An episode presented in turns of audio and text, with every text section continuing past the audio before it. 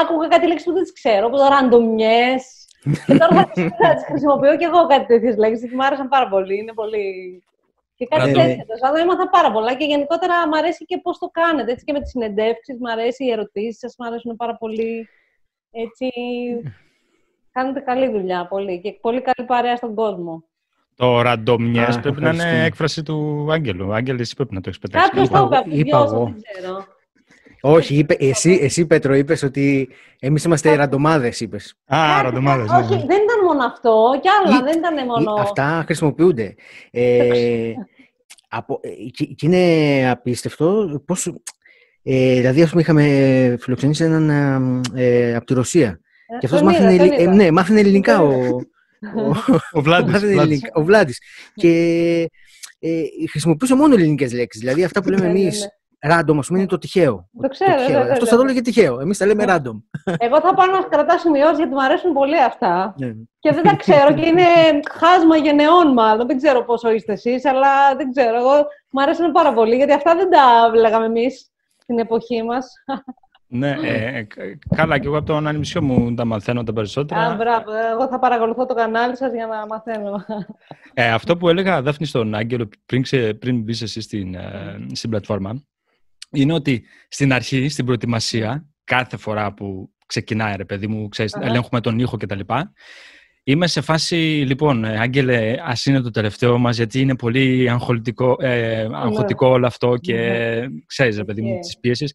Μετά, όταν τελειώνουμε, λέμε εντάξει, καλό ήταν. Ναι, ναι, ναι. και στο μοντάζ, στο μοντάζ πλέον λέμε λοιπόν, πρέπει να κάνουμε κι άλλο. Δεν γίνεται, έφυγε. Έτσι, Εκεί το έτσι απολαμβάνουμε. Έτσι, έτσι, έτσι είναι. είναι θυστικό αυτό το πράγμα και κάνετε και πολύ καλό στον κόσμο. Δηλαδή, αμαρτία να σταματάτε. Γιατί και φαίνεται και σε επαφή διάφορους ανθρώπους στην Ελλάδα που δεν έχει συμβεί αυτό. Δηλαδή, σπάνια, ξέρω εγώ. Εγώ δεν, δεν έχω παρακολουθήσει πολλά να γίνονται έτσι συνεντεύξεις. Πολύ να γνωριζόμαστε μεταξύ μας. Γενικά ναι. είναι πολύ ωραίο. Και, και, το, και η πλάκα νομίζω είναι ότι δεν. εντάξει, είχαμε μια συνέντευξη με το Σάκη το Ρουβά, okay, το, όλοι το ξέρουν. αλλά. δεν το ξέρω, ποιος είναι. Ναι, αλλά. Σάκη, Σάκη, ε, Σάκη. Ναι, τα, τα, άτομα που συνομιλούμε, και εγώ δεν τους ξέρω συνήθως. Να όπως ναι, και ναι, εσένα ναι, σήμερα, πούμε, μιλάμε πρώτη φορά. Και αυτό είναι το ωραίο, ότι μετά με το που τελειώνει το βίντεο, αισθάνομαι, σήμερα έκανα ένα φίλο. Γνώρισε ένα, γνώρισε ένα ενδιαφέρον άτομο. θα, θα, το δούμε στο τέλος ε, πώς θα πάει. Δεν με ξέρεις ακόμα. Περίμενε, μην λοιπόν. κάνεις δηλώσεις, λέει. Πρωτού. Εγώ να πω ότι ψάχνοντας ε, βιντεάκια με ψυχολογία και τα λοιπά στο ίντερνετ έπεσα στο κανάλι της ε, Δάφνης, η οποία έχει ένα κανάλι στο YouTube και εδώ να πω κάτι που είναι λίγο άσχετο, ότι η Δάφνη από όλους τους YouTubers, TikTokers, ξέρω εγώ, whatever που φέραμε, τύπους, έχει την καλύτερη εικόνα. Α, ναι. σοβαρά, Πώς το καταφέρνεις; Ναι, όλοι ήταν σε φάση κολλάμε. Λοιπόν, περίμενε, γιατί εγώ... Συγγνώμη, εγώ τα μοιράζομαι εδώ τα... Ορίστε. Έτσι το καταφέρνω. Α. αυτό είναι καλό εργαλειάκι. Αυτό, δεν ξέρω. Μου λένε και παίρνω. Α, δεν ξέρω, ναι. είναι άσχετη. Είναι άσχετη αυτά, αλλά... Ε, ε, Δάφνη, εννοώ τώρα και στο live. Δηλαδή αυτή τη στιγμή που είμαστε στο ε, είναι Zoom. ο υπολογιστής. Ο υπολογιστής, ναι. Ναι, ρε φίλε. Πολύ καλή δουλειά, ναι. μπράβο. Είναι το Mac και δεν, δεν ξέρω, εγώ απλώς ε, είμαι άσχετη από τεχνολογία και μη σου πω ότι θα μπω γιατί είδα και κάτι βιντεάκια που κάνεις για σύνδεση κάμερας, πώς ε, το μικρόφωνο, πώς το συνδέεις και αυτά με ενδιαφέρουν πάρα πολύ γιατί εγώ δεν τα ξέρω και πρέπει και να αναβαθμιστώ λιγάκι. Και να σου πω, πώς ναι. ε, μια άσχετη, όπως λες η ίδια, κατέληξε να έχει ένα κανάλι στο YouTube και να δείχνει τη δουλειά της μέσα από αυτό. Λοιπόν, εγώ ξεκίνησα, βασικά έκανα, ήμουνα σε ένα κανάλι, σε μια πολιτική εκπομπή, άσχετο εντελώς. Και πήγαινα στο Γιάννη του Πολίτη την εκπομπή, ήταν πολιτική και πήγαινα και έκανα το ψυχογράφημα, έκανα έναν επίλογο σε αυτή την εκπομπή κάθε Τρίτη ήταν, για πολλά χρόνια, 4-5 χρόνια. Και μετά άρχισα να βάζω στο YouTube τα βίντεο απλά τις εκπομπές κανείς δεν τα παρακολουθούσε, γιατί η πολιτική για κάποιο λόγο δεν είχε πολύ μεγάλη πέραση. Μετά κάποια στιγμή πήγα σε μια εκπομπή, με πήρανε στο κανάλι του, της βιβλιοθήκης του Αρχιεπισκόπου Ιερώνυμου να κάνω εκπομπές ψυχολογίας. Και άρχισα κάπως έτσι και μετά πάλι τις έβαζα στο YouTube και είδα ότι άρχισε να, εκεί που δεν παρακολουθούσε κανείς την πολιτική, ξαφνικά εγώ τα έβαζα επειδή τις έκανα ούτως ή άλλως και μου επιτρέψανε να τα παίρνω και να τα βάζω. Και βλέπω ξαφνικά ότι είχε μεγάλη ανάγκη ο κόσμος, πάρα πολύ και γράφανε και διάφορα σχόλια και αυτά. Και σε κάποια φάση αυτό διαλύθηκε το κανάλι, κάτι έγινε, άλλαξαν μέτοχοι και κάτι συνέβη. Δηλαδή το πήραν κάποιοι άλλοι, δεν ξέρω πώς έγινε. Και απλώς μετά σκέφτηκα ότι είναι αμαρτία να αφήσω τους ανθρώπους έτσι, αφού παρακολουθούσαν ούτως ή άλλως κάθε εβδομάδα.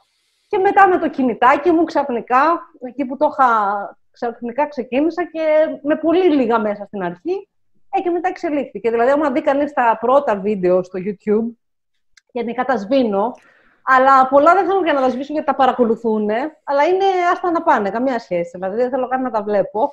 Αλλά εντάξει, μπορεί, όσο προχωράμε... Μπορεί αυτός, αυτός που τα βλέπει μετά να θέλει ψυχανάλυση. Καλά, σίγουρα. σίγουρα. Και είναι αυτό ότι με το YouTube στην ουσία σου πετάει ε, στον πολύ κόσμο τα, τα βίντεο με τις μεγαλύτερες προβολές. Που πολλές φορές είναι τα πιο παλιά, που είναι τα πιο χάλια πολλές φορές. Και γενικότερα είναι κάτι που.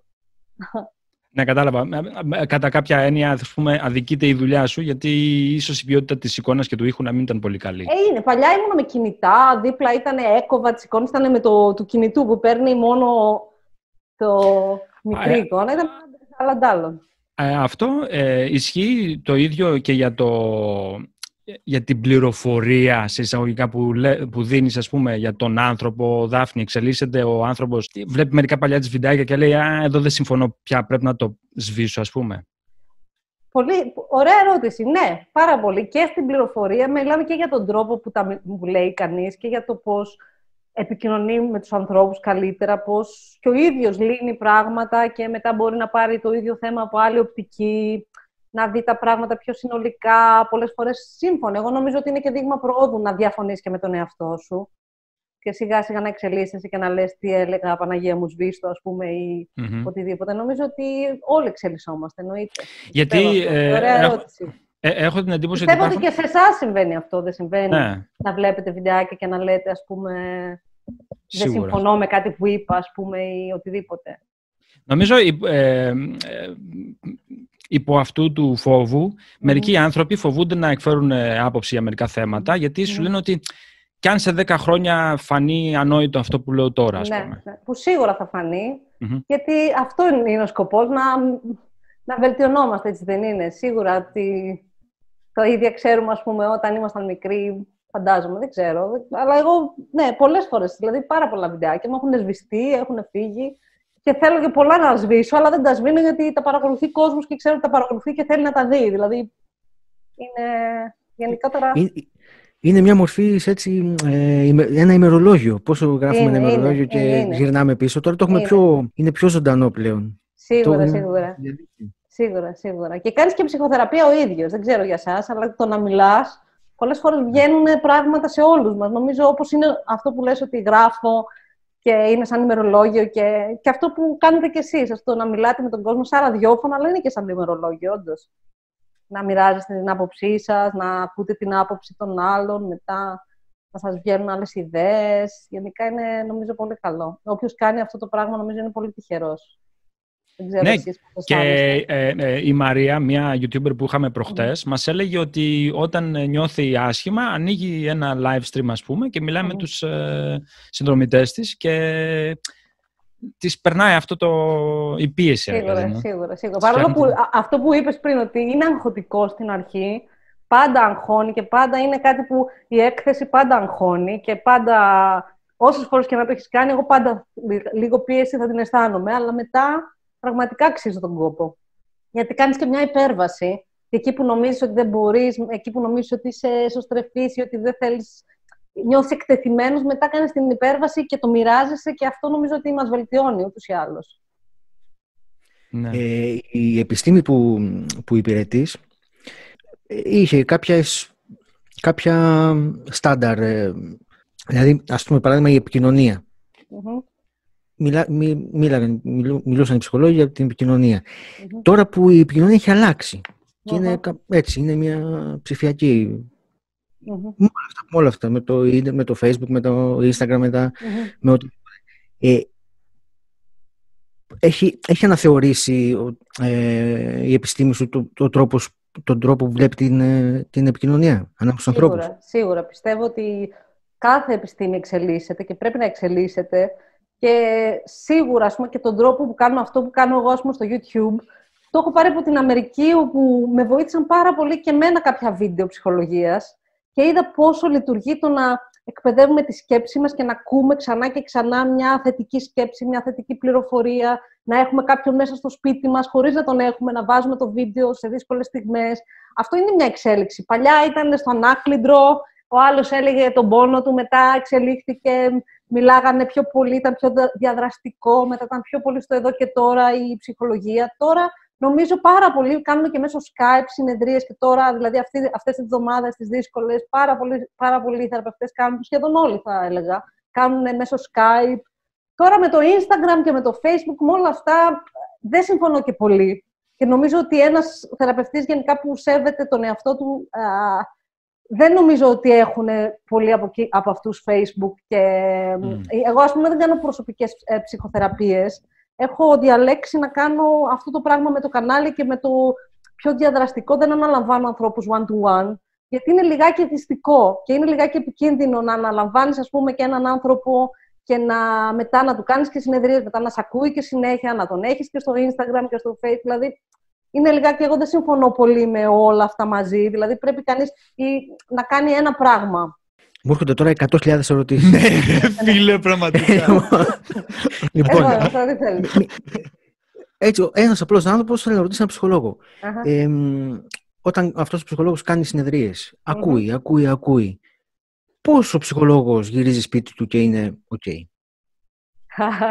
Γι' αυτό πρέπει να έχεις κάνει ψυχοθεραπεία ο ίδιος. Και αρχίζω και λύνω τα ζητήματα και είμαι καλά εγώ και ξέρω πώς να το λύσω, εν πάση περιπτώσει, μετά δεν θα, δεν θα, ούτε θα μπαίνει αυτό μέσα μου, αυτό που λες, ούτε θα κάνω προβολές και θα του λέω τι να κάνει, θα είμαι παρεμβατικός ή παρεμβατική. Και γενικότερα είναι σίγουρα από τα επαγγέλματα τα πολύ...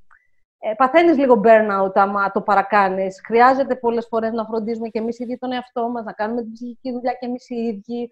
Αυτή η πορεία συνεχίζεται. Δηλαδή δεν είναι κάτι που πρέπει να το σταματήσει κανείς και Δηλαδή, ακόμα και αν έχεις κάνει χρόνια ψυχοθεραπείας που πρέπει να έχεις κάνει ο ίδιος, και πάλι δεν είναι κάτι που πρέπει να σταματάει κανείς.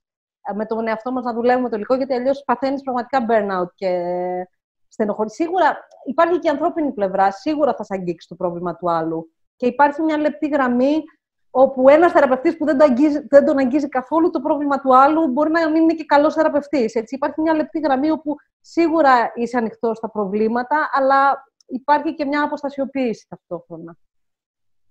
Δεν ξέρω αν βγάζει νόημα. Ναι, ναι, ναι. Ε, πραγματικά. Ε, ε, εγώ, ας πούμε, βλέποντας τα βιντεάκια σου, π.χ. είμαι ένας πονεμένος άνθρωπος και ναι. πιστεύω για τον εαυτό μου το χειρότερο, τον έχω λιώσει, ας πούμε, είμαι σε μια πολύ δύσκολη περίοδο, μπαίνω και βλέπω το βιντεάκι σου και δημιουργείται μια ψευδέστηση μέσα στο μυαλό μου ότι η Δάφνη, αυτή που βλέπω, που είναι βαμμένη, όμορφη, περιποιημένη, με μια πολύ ωραία κάμερα, ακούγεται πάρα πολύ ωραία, έχει κάνει τα μοντάζ, έχει βγάλει τα σαρδάμ της κτλ. κτλ. Ε, τα έχει λιμένα όλα αυτή. Κοίτα να δεις. Ε, αυτό ε, προφανώς είναι οι ερωτήσεις σας, παιδιά, είναι φανταστικές. Ε, λοιπόν, προφανέστατα είναι μια ψευδέστηση κάτι τέτοιο.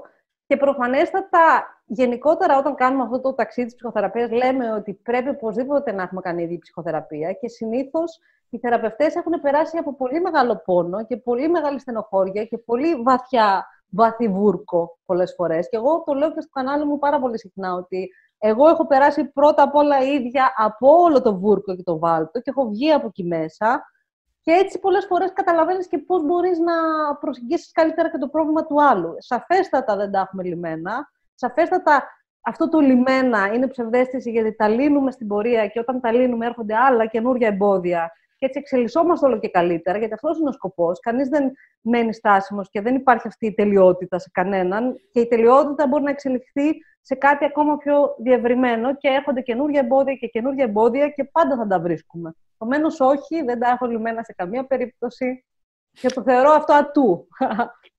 Είμαι κι εγώ πολύ τρωτή. Και επίσης, ε, ναι, και οποιοδήποτε άνθρωπος, ποιος έχει λυμμένο τα, τα προβλήματά του; Δηλαδή, αν έρθει κάποιος μπροστά μου και μου πει: Έχω λυμμένα τα προβλήματά μου όλα, δεν έχω κανένα πρόβλημα, είμαι cool. Εκεί δεν ξέρω, δεν ξέρω να το πιστέψω. Δεν ξέρω να το πιστέψω. Πάντα υπάρχει... γιατί έτσι είναι η ζωή. Πολλές φορές υπάρχει αυτή η αποστασιοποίηση όταν κάποιος θεωρεί ότι τα έχει λυμμένα όλα, πολλές φορές είναι αυτό που λέμε και στο κανάλι μας, έχουμε χάσει λίγο την επαφή με το συνέστημά μας. Και είναι άλλο το μυαλό μας, άλλο το συνέστημα και νομίζει κανείς ότι τα έχει λυμμένα όλα, ενώ μπορεί να έχει μια πολύ βαθιά δυσφορία, η οποία έχει αποκοπεί πολλές φορές. Δηλαδή, έχουμε χάσει την επαφή με αυτό που πραγματικά νιώθουμε και λέμε στον εαυτό μας, εγώ είμαι τέλεια, είμαι φοβερός, είμαι απίθανος, ας πούμε. Και, και ίσως αδιαφορούμε για το πρόβλημα.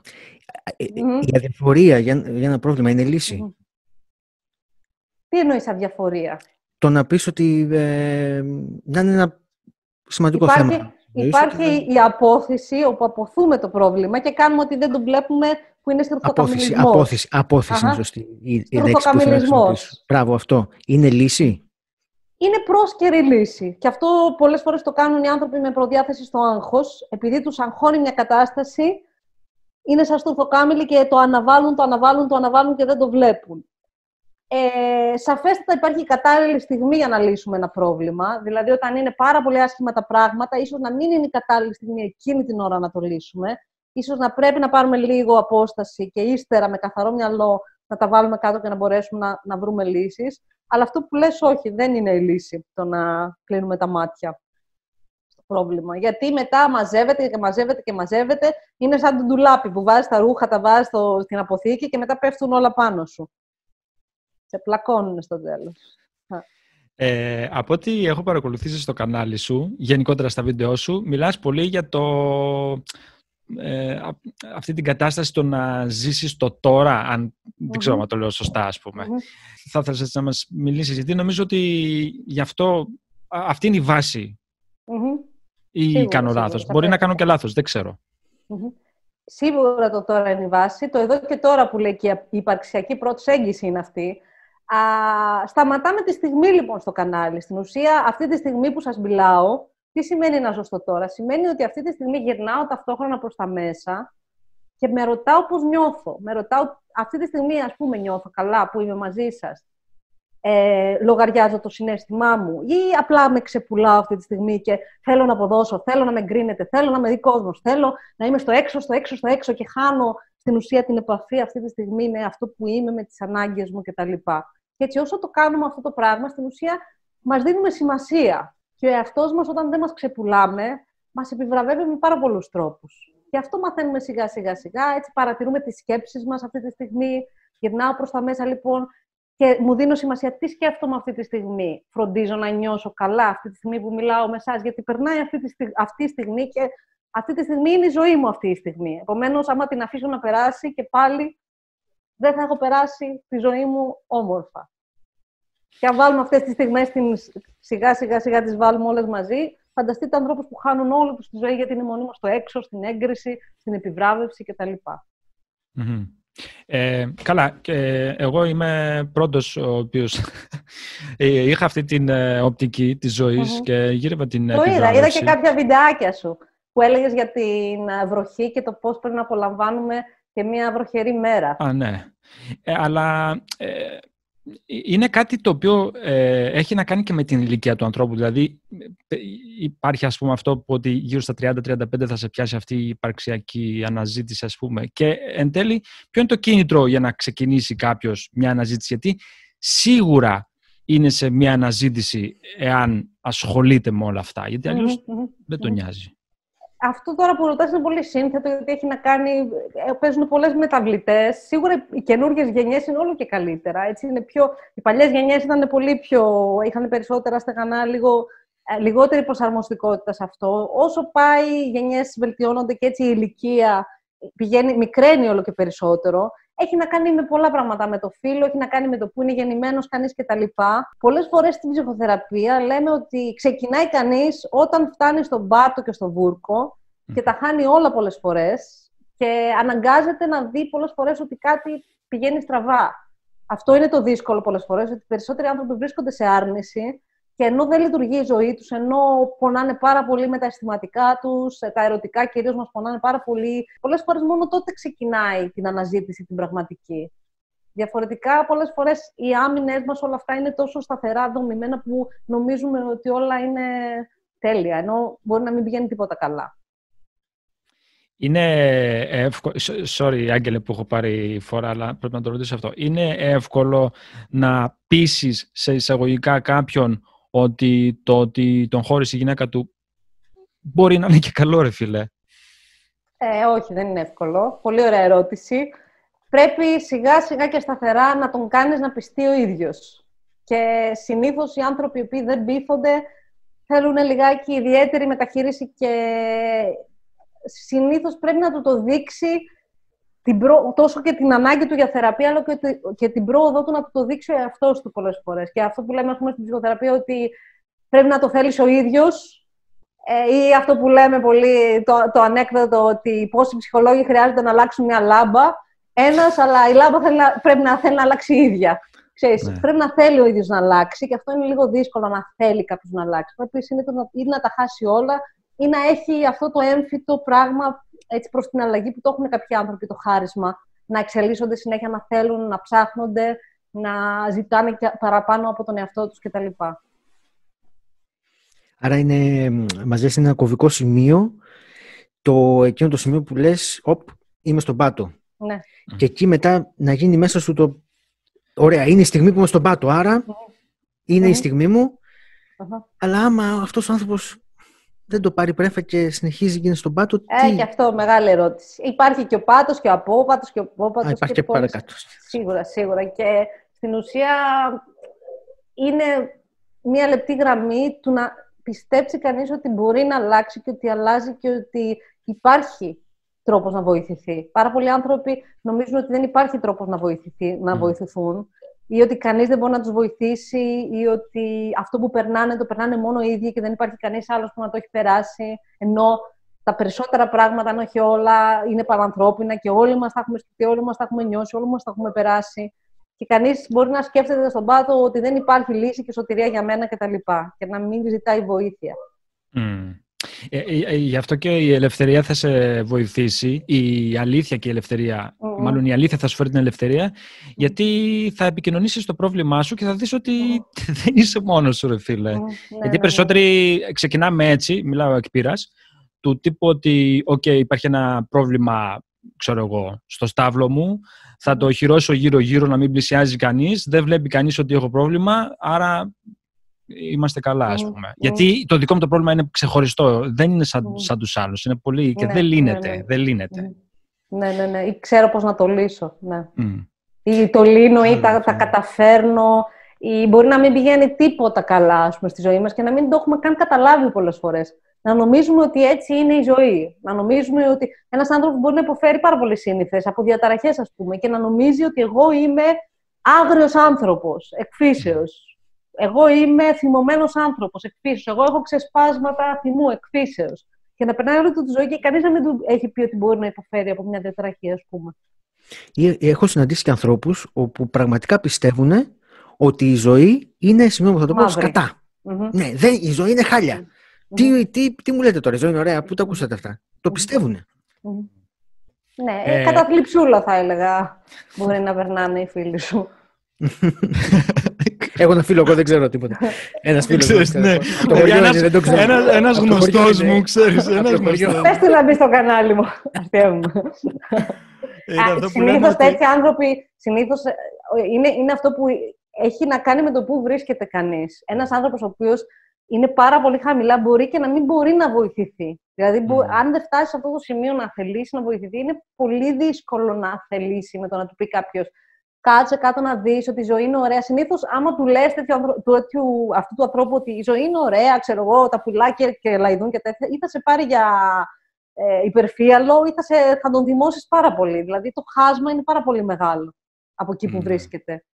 Άρα, ε, ουσιαστικά, το, το, ένα έναυσμα, ας πούμε, για, την, για αυτό το ταξίδι είναι η αποτυχία καταρχάς. Ε, υπάρχει περίπτωση να είναι και η επιτυχία, δηλαδή, να σου πω ένα παράδειγμα. Ε, Εγώ στη δική μου περίπτωση ε, κάπως έτσι την ξεκίνησα, του τύπου το ότι, OK okay, ρε μάγκες, τα έκανα όλα που μου είπατε, ε, μου είπατε να κάνω αυτό, αυτό και αυτό και αυτό και αυτά είναι τα πιο μεγάλα, τα έκανα και τώρα νιώθω, μη σου πω και χειρότερα από ό,τι ήμουν πριν. Και game over και είμαι 25. Αυτό είναι το ίδιο, ας πούμε. Όταν λες και η δική σου επιτυχία, δηλαδή η επιτυχία πώς το συνδέεις εσύ; Ε, την επιτυχία που μου είχαν μάθει ότι, mm ξέρεις, πρέπει να έχεις ένα αυτοκίνητο, πρέπει να έχεις μια ωραία γυναίκα, μια καλή δουλειά κτλ. Ναι. Και τα έκανες και αυτά δεν λειτουργήσανε και ύστερα α, αυτό σε έκανε να ξεκινήσεις ένα άλλο δρόμο αυτό Αυτό, ναι, ήταν ας πούμε η, η πρώτη μου αποτυχία, το πρώτο και πάλι, αίσθημα... Όμως, είδες, ότι ναι. κάτι... Ναι κάτι σε έκανε να ψάχνεις. Αλλά το ανάποδο, εγώ θα συμφωνούσα ότι πολλές φορές μπορεί να μας έχουν μάθει ότι είμαστε χάλια, ότι τίποτα δεν πάει καλά, ότι είμαστε ανεπαρκείς, να μας κρίνουν όλοι, να τρώμε bullying, ξέρω εγώ, στο σχολείο, οτιδήποτε. Και ξαφνικά μια επιτυχία. Βρίσκουμε, κάποιος ας πούμε είναι YouTuber και ξαφνικά βρίσκει το σπίτι του, ξέρω εγώ, στο YouTube και βρίσκει ότι οι άνθρωποι τον συμπαθούν.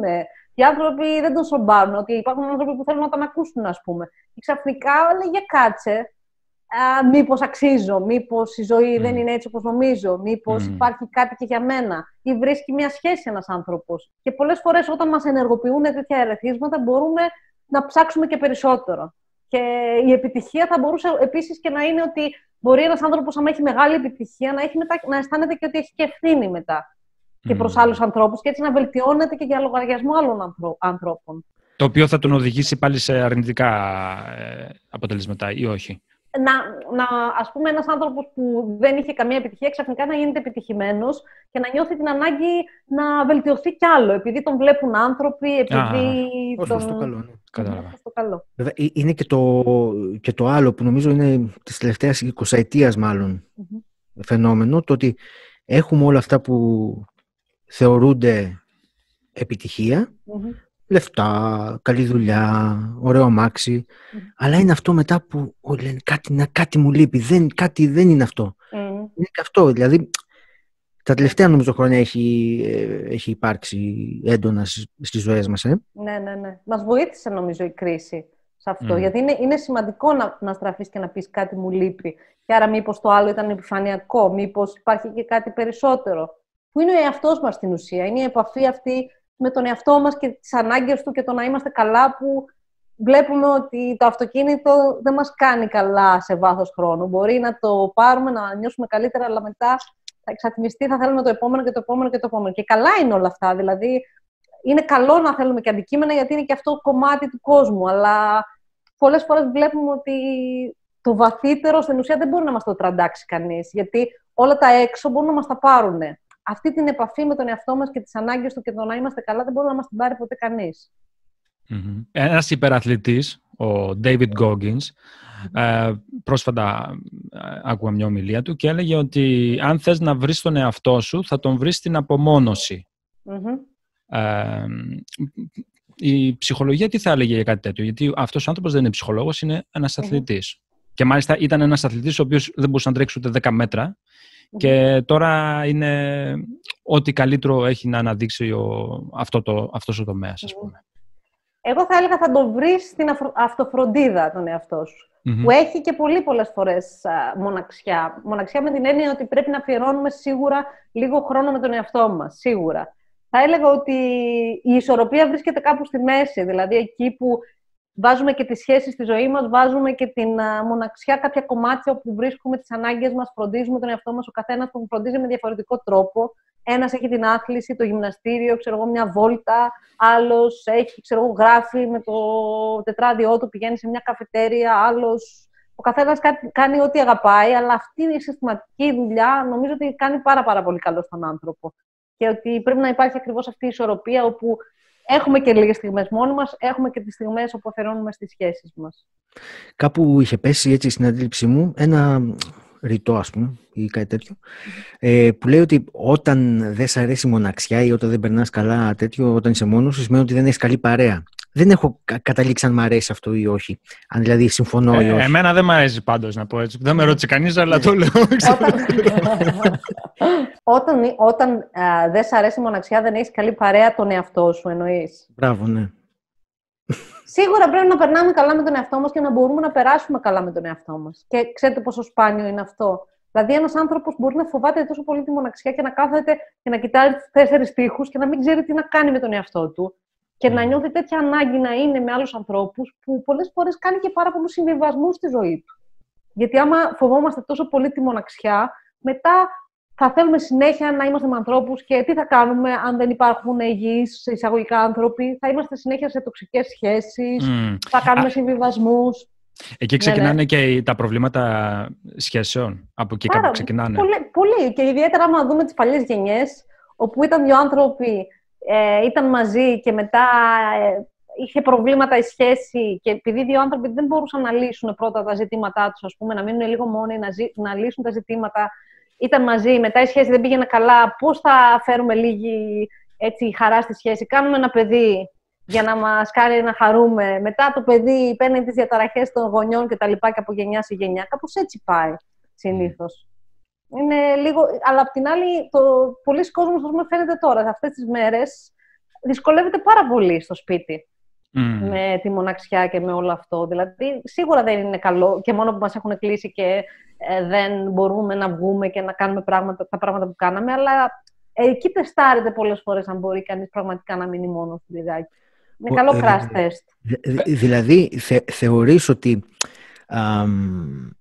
όταν ένα ζευγάρι, αυτές τις μέρες που ζούμε τις δυσκολες είναι μέσα στο σπίτι και δεν τα πάει καλά. Τρώγεται. τρώγεται. Είναι ένα δείγμα, πρέπει να, βγάλει ένα, πρέπει να βγάλει ένα συμπέρασμα από όλη αυτή την κατάσταση ή ας αφήσουμε τα συμπεράσματα για πιο μετά γιατί τώρα είναι ιδιάζουσα η περίπτωση.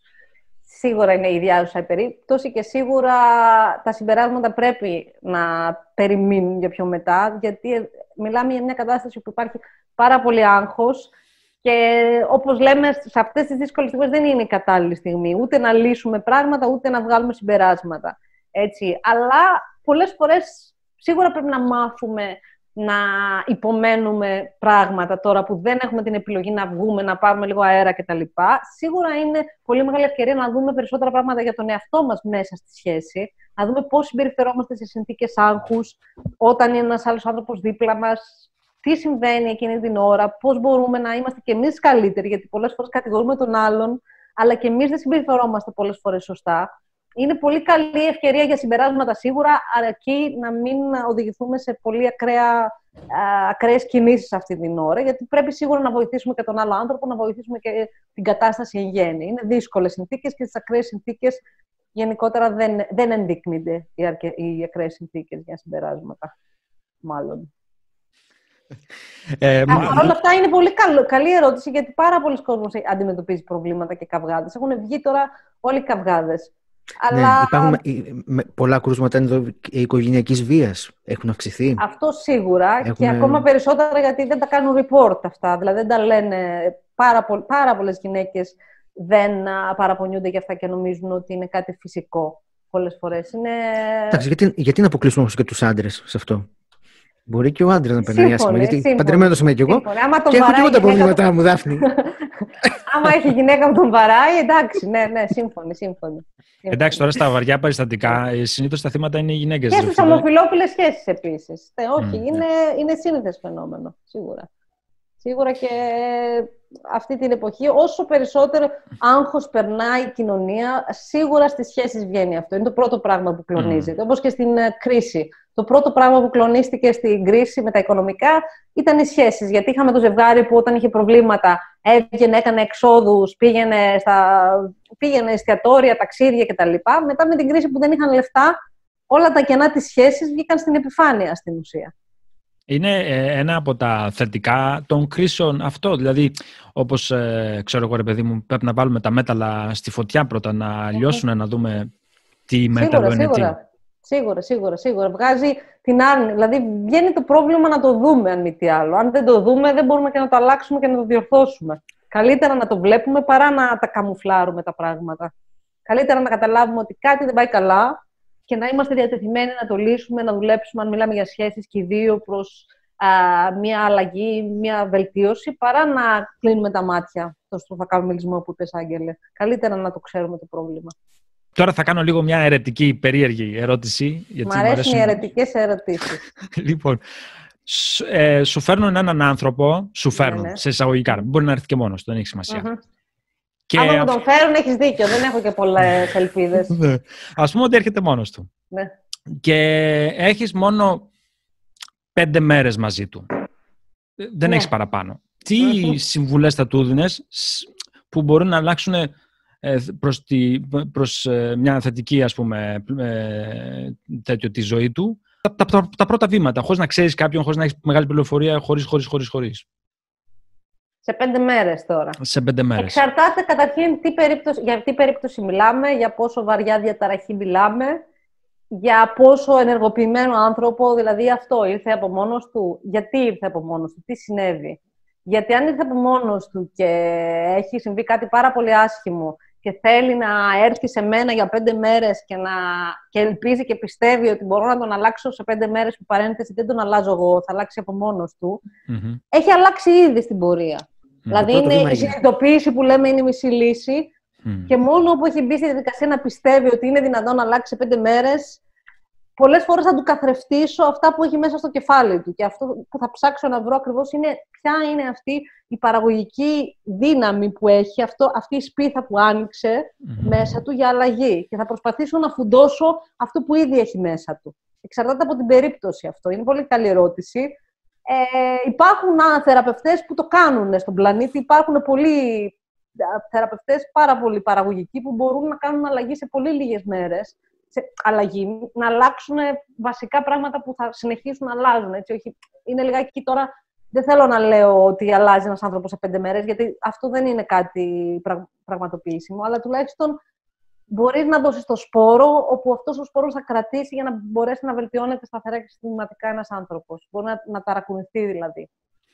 Ε, πριν ε, ξεκινήσουμε αυτή τη σειρά, που ήταν δύσκολο να την ξεκινήσουμε, ε, όχι σε τεχνικά ε, ζητήματα, αλλά σε ψυχικά και δικά μου και του Άγγελου, με την έννοια του ότι, βασικά δικά μου, όχι του Άγγελου, ενώ τον εαυτό μου, είχαμε συναντηθεί και είχαμε πιει έναν καφέ. Εγώ, αυτός και η γυναίκα του.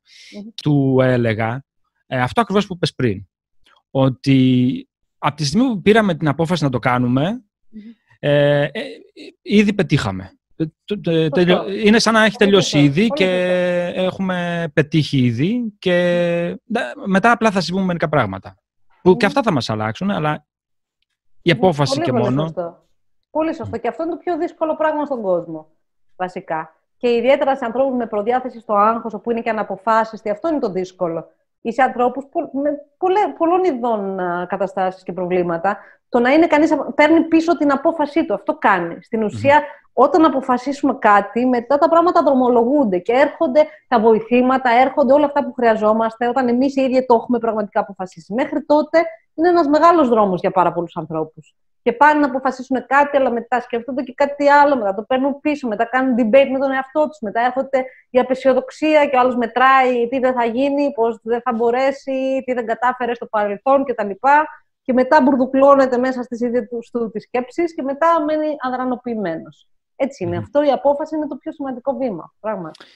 Η Δάφνη αναλαμβάνει έναν ο οποίος μετά από ένα. Πάλι σε πέντε μέρες. Όχι. όχι, Ο οποίος μετά περνάνε τα χρόνια ναι, ναι. και δεν υπάρχουν Ε, δεν έχει σημασία ποιος θέλει κτλ. Δεν υπάρχουν αποτελέσματα. Φαντάζομαι συμβαίνει. Δεν ξέρω. Πολύ ε, φεύγει αυτός και λέει εντάξει, Δάφνη δεν λειτουργεί σε μεταξύ μας κτλ. Φεύγουν. Η Δάφνη έχει ενοχές. 100%.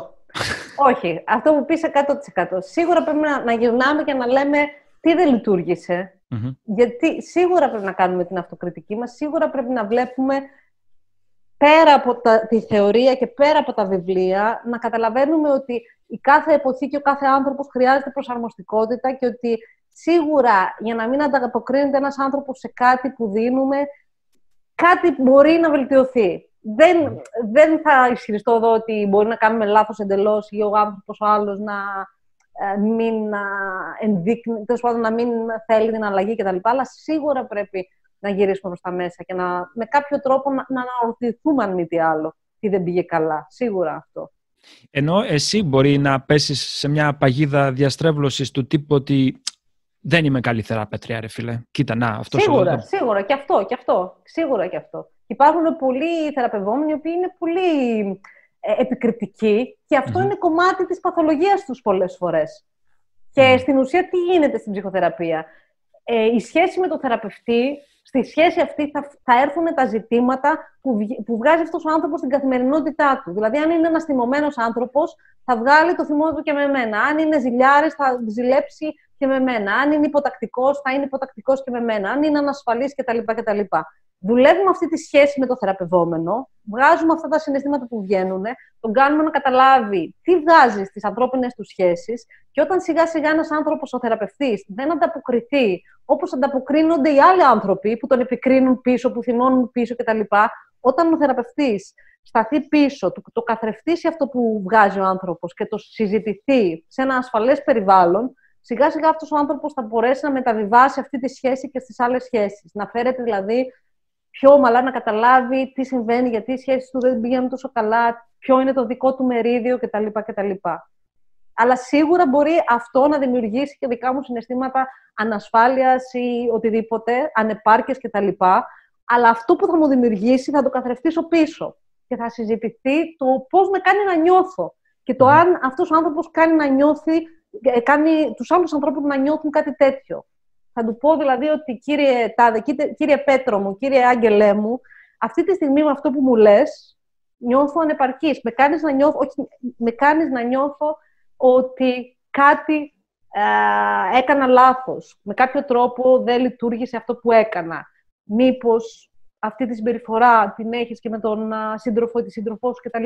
Πώς νομίζεις ότι θα ένιωθε ένας άνθρωπος, αν φερόσουν έτσι κτλ. Και, και αρχίζει να καταλαβαίνει ο άνθρωπος τι κάνει, γιατί πολλές φορές δεν, δεν καταλαβαίνουν κιόλας οι άνθρωποι ότι κάνουν κάτι που ενοχλεί τους άλλους. Οι φίλοι σου δηλαδή όταν ε, νιώθουν άσχημα σε παίρνουν τηλέφωνο γιατί είσαι σίγουρα, ειδική; Σίγουρα.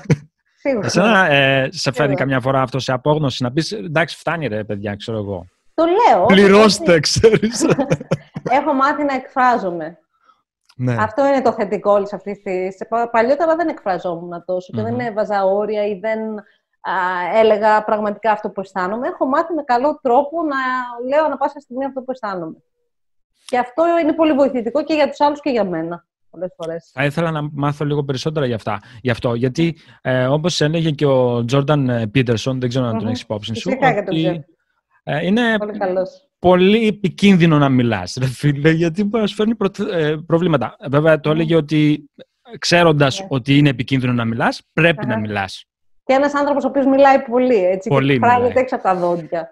Ναι, είναι, ο, τα πάντα είναι κατάλληλος τρόπος. Να μάθουμε mm. λιγάκι να, να βάζουμε τα όρια. Ξέρεις ποιο είναι το πρόβλημα; Το πρόβλημα είναι ότι οι άνθρωποι μιλάνε όταν είναι πάρα πολύ αργά. Και όταν έχουν φτάσει τα πράγματα σε ακραίο σημείο, και πρέπει κάτι να πούν γιατί πνίγονται, πρέπει να πούν γιατί θυμώνουν πάρα πολύ και βγαίνει αυτό το πράγμα σε έκρηξη.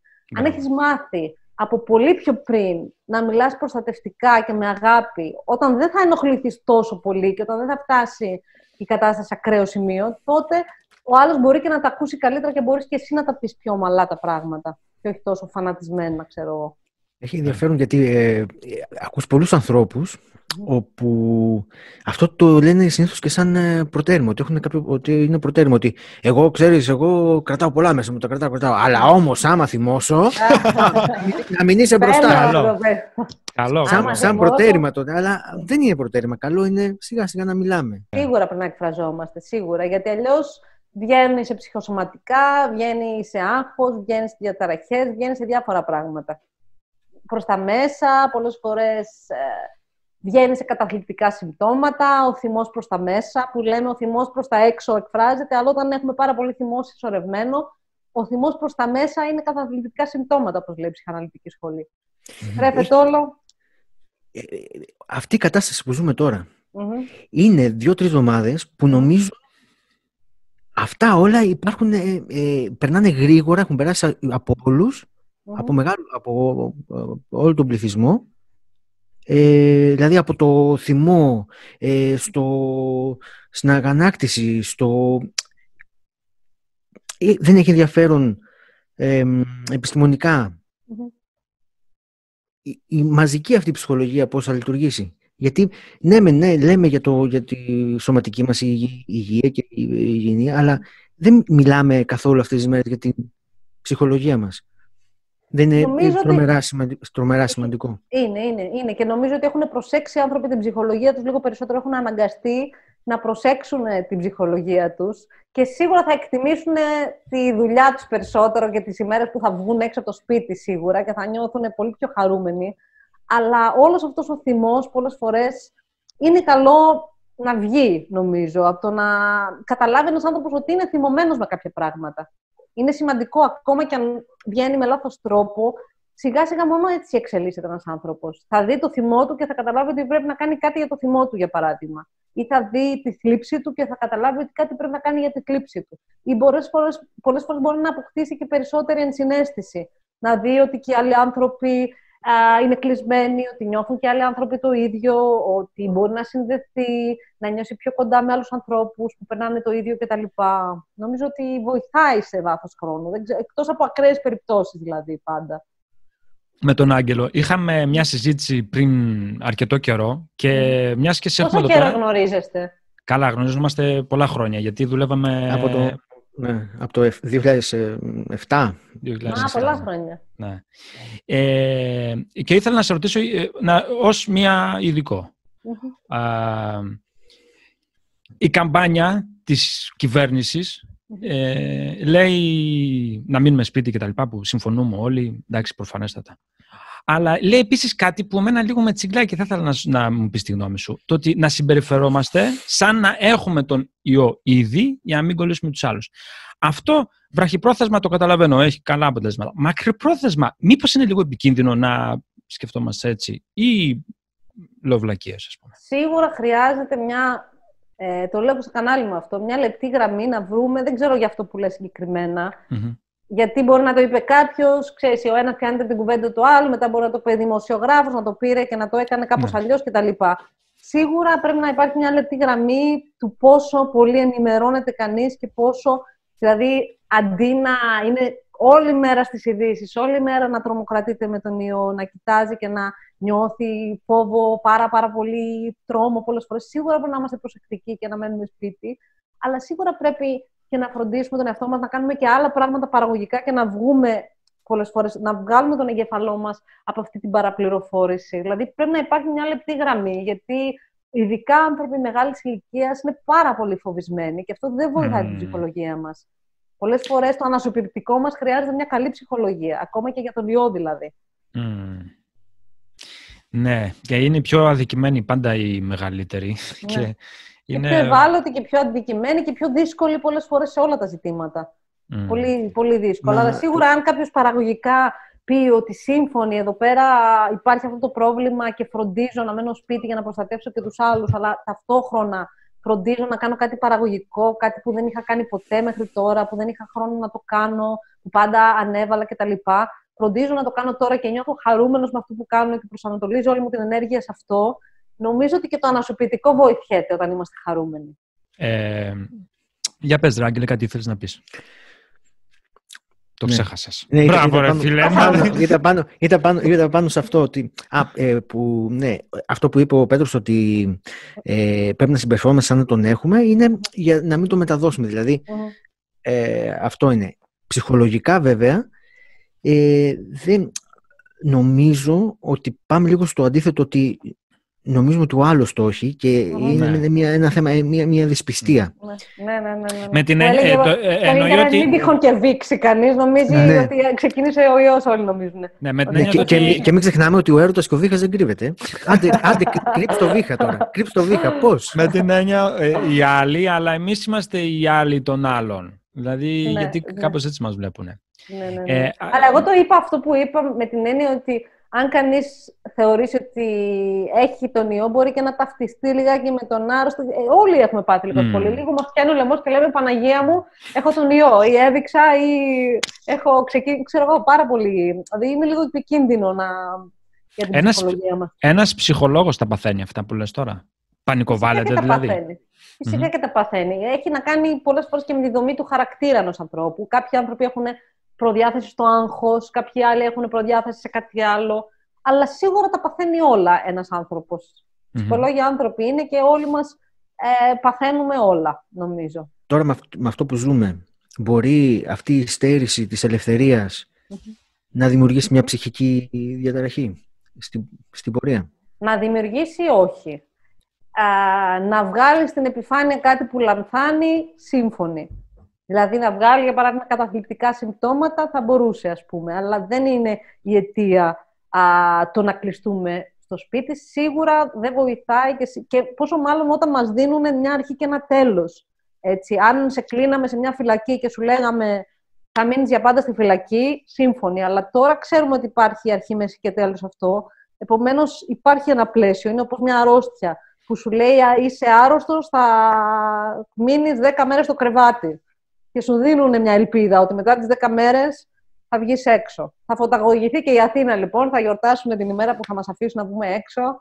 Τα πυροτεχνήματα, όλοι θα είμαστε έξω. Πώς φαντάζεσαι αυτή τη μέρα; Πώς φαντάζεσαι; Τη μέρα, και εγώ, και εγώ έτσι το φαντάζομαι. Θα, ναι. θα αγκαλιαζόμαστε, θα παίζουμε μουσικές, θα πηγαίνουμε σε αργή κίνηση έτσι. Θα είναι τέλειο. the champions. στο Σύνταγμα, όπως, δεν ξέρω, ζούσατε στο Euro. Ε, ναι, ομόνια, ομόνια. Ομόνια, ναι. Με σημαίες και τέτοια. Τι εννοείς άμα ζούσαμε στο Euro; Δεν ξέρω. Φίλε, εντάξει. Εγώ ήμουν πέντε χρονών τότε. Γι' αυτό τα λέω. Ε, λοιπόν, Μία ερώτηση πάλι, θα σας επαναφέρω εγώ στα, ξέρεις, στο μουντό τέτοιο. Ε, η, Δάφνη, εσύ έχεις διαβάσει, μάλλον είσαι επιστήμονας, εντάξει, έχετε κάποια Υπήρχε κάποια δόγματα τα οποία αναθεώρησες καθώς Δηλαδή είσαι τώρα ψυχολόγος τόσα χρόνια και λες ότι αυτό το διδάσκουν ακόμα. Δεν, θέλω, mm. δεν μας ενδιαφέρει ποιο είναι. Ναι, ναι. Αλλά δεν ισχύει, ρε φίλε. Εγώ είδα με την εμπειρία μου ότι. Πολλά πράγματα. Πολλά πράγματα. Πολλά πράγματα. Α, για παράδειγμα, ότι ο άνθρωπος έχει ροπή προς τη δυστυχία και ροπή που είναι παλιές σχολές, α, α, ροπή προς την πτώση και τη λίμναση κτλ. Και μετά είχαν έρθει, έρχονται σχολές που αναθεωρούν τις παλιές, επομένως διδάσκεσαι και τα επόμενα ρεύματα. Δεν είναι ότι μένεις σε κάτι, οπότε το αναθεωρούσε ούτω ή άλλω. Αλλά σίγουρα υπάρχουν πάρα πολλές απόψεις διαφόρων ανθρώπων που η μία αμφισβητεί την άλλη. Έχει γίνει μεγάλο debate στην ψυχολογία για το τι είναι και το τι δεν είναι. Και πολλές φορές υπάρχουν ρεύματα. Παλιότερα υπήρχε και μεγάλος φανατισμός μεταξύ ψυχανάλυσης από την άλλη γνωσιακή σχολή και καυγαδίζανε κτλ. Τι είναι, τι δεν είναι όσο προχωράμε, παίρνουμε τα καλά από κάθε προσέγγιση, αναθεωρούμε αυτά που λες. Τα δόγματα γενικότερα δεν είναι πολύ καλά και ιδιαίτερα στην ψυχολογία πρέπει να τα αποφεύγουμε, ιδιαίτερα εμείς, γιατί δείχνει φανατισμό και δείχνει έλλειψη προσαρμοστικότητας εν γέννη και ο άνθρωπος προσαρμόζεται και είναι εξελικτικό. Επομένως, δεν είμαστε και θεραπευτικοί αν μένουμε κολλημένοι, ούτως ή άλλως, αλλά σίγουρα υπήρχαν πάρα πολλά και σίγουρα υπήρχαν και πράγματα που πίστευα εγώ ίδια και σταμάτησα να τα πιστεύω. Σίγουρα. Τώρα δεν μου έχετε κάποιο πρόχειρο, αλλά σίγουρα αυτή η ροπή έτσι, προς, την, προς τη λίμναση επίσης κάτι άλλο, ότι η ψυχοθεραπεία πρέπει να κρατάει μια ολόκληρη ζωή και να είναι κάποιος και να κλαίει και να κατηγορεί και να τη μητέρα του, τον πατέρα του και να κλαίει και να κλαίει και να α, βγάζει όλα τη δυστυχία στο θεραπευτή. Όταν μετά από κάποια χρόνια αυτό το πράγμα συνεχίζει και συνεχίζει, ίσως και να μην λειτουργεί τόσο πολύ. Και ίσως είμαι ε, άλλων σχολών, πιστεύω άλλες σχολές ψυχοθεραπείας που είναι πιο ενεργητικά τα πράγματα και νομίζω ότι πρέπει να προσαρμόζεται και ο θεραπευτής αντί απλώς να ακούει και να μην λέει τίποτα, για παράδειγμα να είναι εντελώς αμέτωχος και να, κάποιος να κλαίει και να αναμοχλεύει πράγματα και η σκέψη του να εκπαιδεύεται σε, αυτό, σε αυτόν τον αρνητισμό και αυτή την αυτολύπηση. Νομίζω ότι τα πράγματα πρέπει να είναι λίγο πιο προοδευτικά και να είμαστε πιο προσαρμοσμένοι εδώ, εδώ και τώρα. Και πολλά πράγματα έχω αναθεωρήσει. Πά, πάμπολα πράγματα. Πάμπολα πράγματα. Τίποτα, μ' άρεσε Θα πάρα πολύ. μ' άρεσε πάρα πολύ αυτό, αυτό που είπες στο τελευταίο.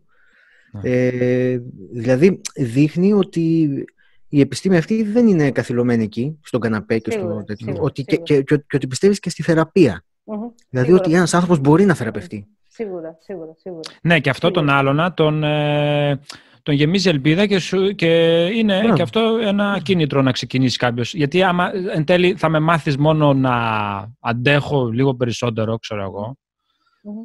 Ε, ο άλλος λίγο απογοητεύεται. Σου λέει, ε, δηλαδή, τουλάχιστον εγώ όταν είχα πρώτη φορά κρίση πανικού, στη σκέψη ότι θα έχω πάντα κρίση πανικού, αλλά θα μπορείς να τις διαχειρίζεσαι καλύτερα. Όχι ρε φίλε, από χτες δεν είχα.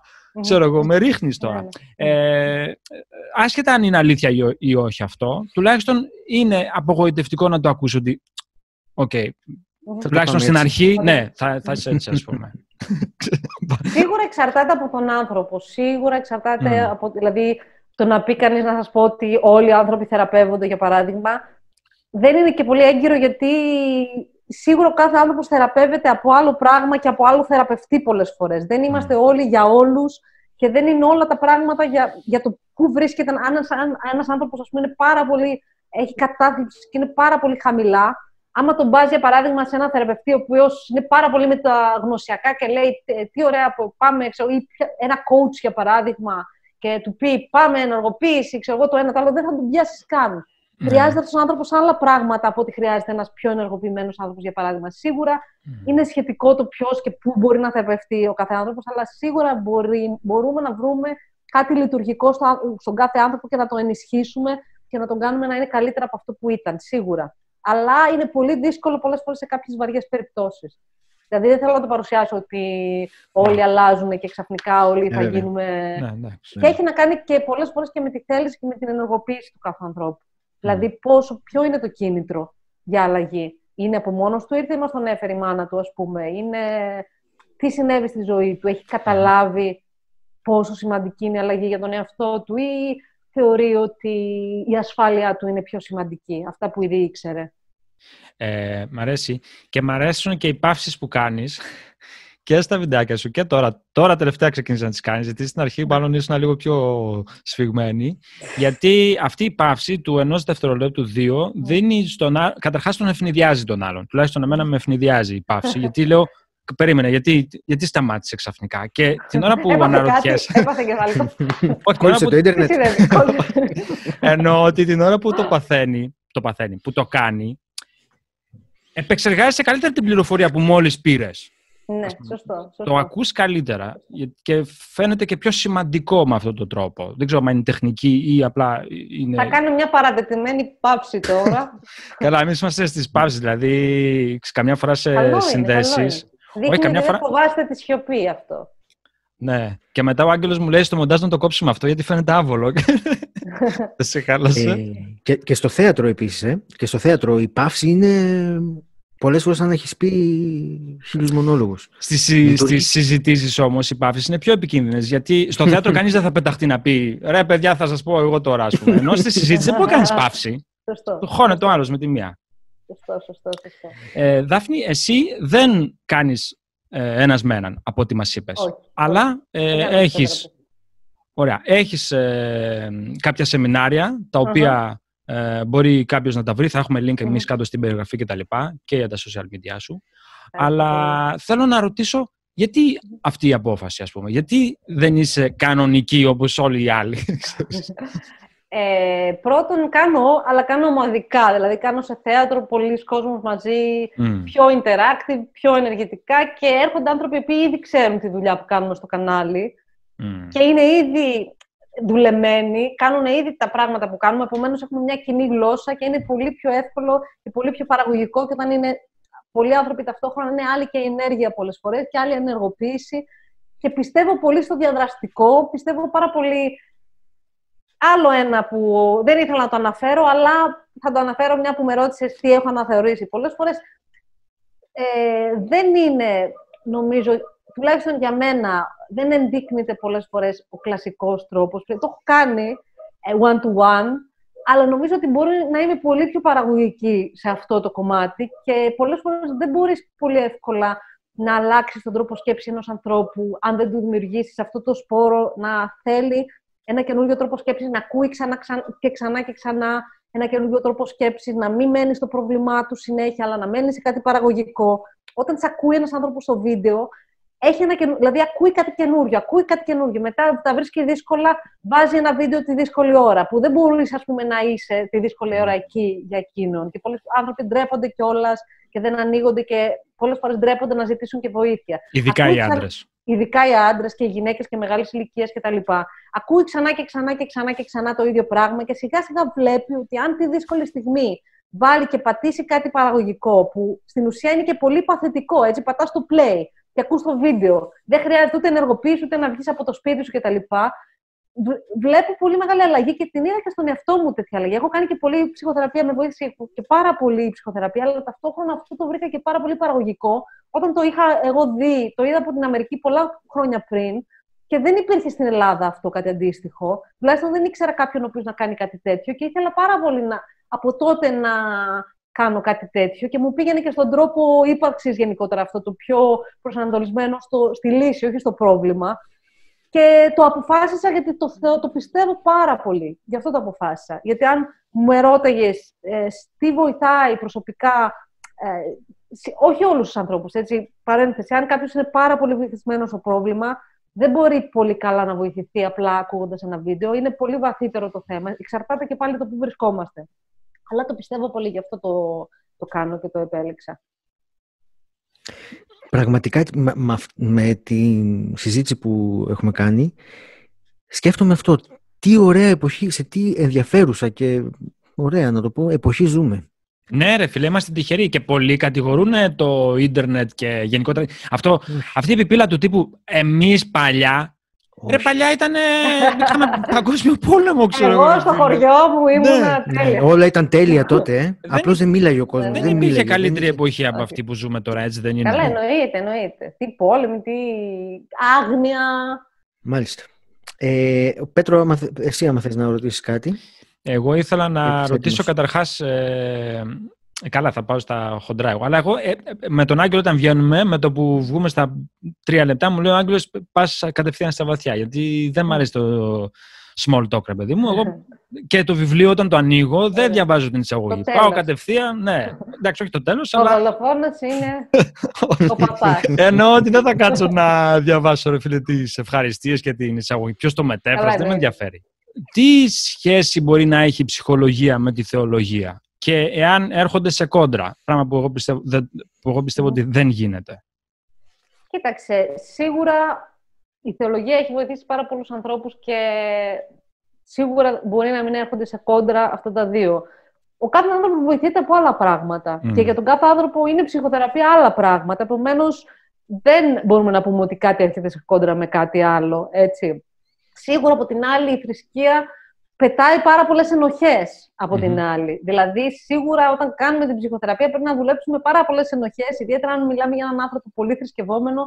Υπάρχει πάρα πολύ ενοχικό λόγω των πρέπει που μας βάζει πολλές φορές η θρησκεία. Είναι μια λεπτή γραμμή και πάλι. Να δει κανείς τα παραγωγικά κομμάτια και να πάρει και, από όλα τα πράγματα τα παραγωγικά κομμάτια. Και τι είναι η ουσία των πραγμάτων. Ποια είναι η ουσία της θρησκείας, ποια είναι η ουσία της ψυχολογίας κτλ το να γνωρίζει κάποιος, ε, εγώ θα έλεγα, τον κώδικα, ας πουμε ή τη γλώσσα. Είναι κάτι το οποίο, καταρχάς, πρέπει να, το, να τη γνωρίζει τη γλώσσα ή γιατί το περιεχόμενο των λέξεων που χρησιμοποιούμε είναι διαφορετικό, γίνονται Ε, υπάρχει περίπτωση να έρθει κάποιος, ας πούμε, στη θεατρική ομάδα που κάνει την ψυχοθεραπεία και όχι να μην καταλάβει ή να καταλάβει, αλλά να παρεξηγήσει και να πει ότι, μα καλά, τι λένε αυτοί οι βλακίες, ας πούμε τη γλώσσα, τον τρόπο που μιλάμε δηλαδή. Τις λέξεις που χρησιμοποιούμε και το περιεχόμενο. Δηλαδή μπορούμε να πούμε μια λέξη και να μην εννοούμε αυτό που Δεν εγώ... Δεν κατάλαβα την ερώτηση. Παρά, παράδειγμα. Δηλαδή έρχεσαι εσύ στην ομάδα και τι ναι. λες δηλαδή. Ας πούμε αυτό που μου λες τα πρεπει Ο άλλος ε, σου λέει τα πρέπει αυτά που ε, ζει αυτός, ρε παιδί μου, ξέρω εγώ. πρεπει να είμαι καλός πατέρας. Ξέρω εγώ, και γίνεται μια παρεξήγηση εκεί. Σίγουρα, σίγουρα, σίγουρα. Και γι' αυτό είναι άλλη γλώσσα. Έχεις δίκιο. Δεν το είχα σκεφτεί ποτέ έτσι. Και σίγουρα είναι καλό αυτό που εκφράζεις, γιατί ας πούμε δίνει ένας άνθρωπος την ευκαιρία σε ένα θεραπευτή να εξηγήσει, να, να μάθει ένας άνθρωπος, ναι, σύμφωνη, τη γλώσσα και να καταλάβει τι συμβαίνει στον εαυτό του. Πολλές φορές σύμφωνα. Δεν τα ξέρουμε πολλές φορές αυτά τα πράγματα. Mm-hmm. Και χρειάζεται διευκρίνηση. Χρειάζεται να πούμε στον άλλον ότι α, υπάρχει ένα πρέπει που είναι παραγωγικό και που πρέπει να το, παρακολ... να το ακούμε, γιατί είναι πολύ παραγωγικό για τη ζωή μας, υπάρχει κάτι άλλο που δεν μας κάνει Και πρέπει να γίνει αυτός ο διαχωρισμός πολλές φορές. Ωραία. Μια χαρά. Ε, κοίτα, πριν ξεκινήσουμε την ε, κουβέντα, χτες που μιλάγαμε... Πήρα λίγα μπάριζα. Όχι, μωρέ. Μια χαρά. Καταρχάς, είσαι... αυτό δεν χρειάζεται μοντάζ, καταρχάς. Δεν γλίτωσε. Τι μπορεί να πάει έτσι να παίξει. Άλλες φορές χρειάζεται. Ε, μιλάγαμε χτες με τον Άγγελο και του έλεγα η Δάφνη είναι η τελευταία, γιατί τα έχουμε γυρίσει τα υπόλοιπα. Και άντε να τελειώνουμε με αυτό, γιατί το είχα, ξέρεις, παιδί μου, πίεση. Άχος, ναι. Ναι. Και μου λέει ο, ο Άγγελος, ε, ρε, εσύ αύριο θα είναι το καλύτερο, θα είναι το πιο ανώδυνο, θα είναι το πιο ωραίο. Σου είπα, βασικά σου είπα θα είναι η πρώτη. ναι, θα είναι η πρώτη. Ε, έκανε τέτοιο. Αλλά πραγματικά, εγώ το χάρηκα πάρα πολύ. Και εγώ χάρηκα πάρα πολύ. Ευχαριστώ πάρα πολύ, παιδιά. Δηλαδή και χάρηκα που σας γνώρισα και πολύ. Και, Και- ναι, πολύ, πολύ ενδιαφέρουσες ερωτήσεις. Πάρα πολύ ενδιαφέρουσες. Κάναμε ακόμα μία φίλη σήμερα. Τέλεια. Σίγουρα, σίγουρα. Και Εγώ, πολύ, πολύ ε, το χάρηκα. Ε, ειλικρινά. εγώ πραγματικά λέω ευχαριστώ γιατί πολλές φορές τα βράδια που βγαίνω να τρέχω ε, κάνω τα βιντεάκια σου MP3 και ακούω τις συμβουλές σου γιατί είναι τα θέματα που με απασχολούν και νομίζω απασχολούν όλο τον κόσμο. Τώρα που το λέω αυτό θα κάνω και μια ε, ερώτηση πάλι. Ε, το θέμα του θανάτου είναι η, ο πυρήνας όλων των προβλημάτων μας ή των θεμάτων μας κτλ. Ίσως περισσότερο είναι το θέμα του φόβου που βγάζει. Όχι μόνο ο θάνατος, αλλά όλα τα παρακλάδια του, του φόβου αυτού. Δηλαδή, ο φόβος του θανάτου μας έχει κάνει να έχουμε παντός είδους φόβους. Έχει χτιστεί μια κοινωνία γύρω από το φόβο του θανάτου. Πολλές φορές η ασφάλεια, το σπίτι, τα χρήματα, η δουλειά, η επιτυχία κτλ. Η αποτυχία. Και σύ- πολλές φορές είναι ο φόβος που μας βγάζει και το άγχος, που μας βγάζει ο, παντός είδους διαταραχές πολλές φορές. Ίσως ο φόβος είναι περισσότερο. Φόβοι παντός είδους και για κάθε ηλικία έχουμε άλλο φόβο. Ο, ο θάνατος είναι ένας φόβος για τις μεγαλύτερες ηλικίες πολύ πολύ έντονος. Απορώ πως έχεις εσύ τέτοιους προβληματισμούς στα νιάτα σου. Ε, ναι, ε, καλά, εγώ τα σκεφτόμουν με το θάνατο και αυτά από ε, μικρές ε, ηλικίες, γιατί είχα χάσει και κάποιον δικό μου και Γι' αυτό. μου μπήκε αυτό. Μου Φέρνει και οριμότητα αυτό, σίγουρα η απώλεια, αλλά ε, α- αν μπορεί κανείς να μιλάει για αυτά τα θέματα ανοιχτά και να τα λύνει και να βλέπει τι τον φοβίζει και τα λοιπά, βγαίνουν στην επιφάνεια και ίσως δεν μας φοβίζει τόσο πολύ όταν τα Ναι. βγάζουμε και τα παραδεχόμαστε, τα συζητάμε. Ναι. Ε, ένα από τα θετικά μου, δεν, δεν το λέω για να περιευτολογήσω, ίσα, ίσα, ίσως βοηθηθεί κάποιος, είναι αυτό που λες ακριβώς, ότι δεν είχα ούτε ταμπού, ούτε την ανασφάλεια το να μην Μμμ. μοιραστώ, ας πούμε, κάποια πράγματα. Μμμ. Βέβαια, δεν τα μοιραζόμουν με όλους. Ήξερα Μμμ. ότι εδώ δεν χρειάζεται να μιλήσω, Συμφωνώ. εντάξει, και εκεί μπορούσα να τα πω. Μμμ. Ε, αλλά είχα αυτή τη σκέψη ότι αφού κάποιος δικός μου πέθανε πριν από μένα, σε μικρή ηλικία, μάλλον θα πάθω το ίδιο. Ξέρεις, είχα αυτή τη Μμμ. φοβία. Μμμ. Και, Συμβαίνει αυτό, ναι. ναι, και αυτό με έφερε, Μμμ. μου έφερε αυτές τις σκέψεις. Και αυτή τη, που στο τέλος μου βγήκε σε καλό γιατί γνώρισα καινούργια πράγματα. Δεν, δεν θα Μμμ. μπορούσα να ε, ενδιαφέρομαι για την ψυχολογία στο επίπεδο που ενδιαφέρομαι τώρα αν δεν τα είχα περάσει όλα αυτά, Μμμ. πιστεύω. Σίγουρα, σίγουρα, Ξέρω. σίγουρα. Και οριμάζει τον άνθρωπο ε, η απώλεια εν γέννη και το πώς την, α- την επεξεργάζεται, σίγουρα. Γίνεται όριμος και αποκτά και συνέστηση και μπορεί να καταλάβει και τον πόνο των άλλων ανθρώπων, γίνεται πιο προστατευτικός, καταλαβαίνει τι έχει πραγματικό νόημα στη ζωή, Μμ. δίνει τη σημασία των πραγμάτων, δίνει ανάλογα με το, κάτι, με το αν κάτι είναι σημαντικό ή όχι, δίνει την ανάλογη σημασία, σίγουρα. Ε, Δάφνη, πρότεινε μας ένα βιβλίο, έτσι για κλείσιμο.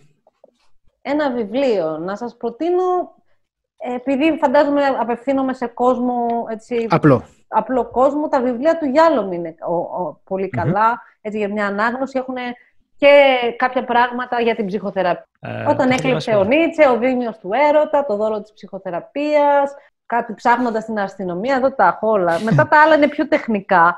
Α, μάνα και το νόημα της ζωής, έχει πολλά, αλλά είναι Εμ, Α, ιστορίες, εύπεπτα πράγματα, τα λέει απλά και νομίζω ότι είναι χρήσιμα. ε, Χόρχε Μπουκάη, Σύμφωνοι, ναι, επίσης. πιο, πιο, επίσης. ε, ακόμα πιο, Πιο λαϊκό. εκλαϊκευμένα, Πιο έτσι, λαϊκό, ναι, ναι, ναι, ναι. εκλαϊκευμένο. Σύμφωνοι. Ε, Ό, σε- ό,τι διαβάζει, βασικά, ό,τι διαβάζει κανείς καλό είναι. Και να Μμμ. πάρει ένα κάτι φυλάδι να διαβάσει, καλό του κάνει. Σίγουρα. Ε. Άμα διαβάζουμε, καλό είναι. Άμα δεν διαβάζουμε, ίσως είναι λίγο. Εντάξει. Ε, να πω εδώ ότι η Δάφνη έχει γράψει και δύο βιβλία, τα οποία θα βάλω links, ε, κυκλοφορούν, δεν, Δεν ε, χρει- δεν θα τα Έχω βρουν. γράψει αρκετά, αλλά δεν ε, τα προωθώ τώρα, γιατί είναι πιο λογοτεχνία. Α, Και γι' αυτό δεν Εντάξει. τα λέω και στο κανάλι γενικότερα, ναι. Είναι, ευχαριστώ πάντως για την προώθηση. Μου κάνετε διαφήμιση εδώ πέρα. εντάξει, τι Ναι, διαφήμιση ευχαριστώ πάρα αφού πολύ. τέτοιο. Ωραία. Ε, Ευχαριστώ πάρα λοιπόν, παιδιά, ε, ξεκινάμε να γράψουμε. Γνωριστήκαμε τώρα. το κλασικό. Μια φορά είχαμε. μι- Γιατί γράφω Ε, εγώ, μ- γράφει και ο Άγγελος Backup. Είχαμε ένα καλεσμένο, δεν θα πω ποιον. Και όταν τελειώσαμε, μια μισή ώρα συζήτηση. Ο Σάκη Ρουβάν.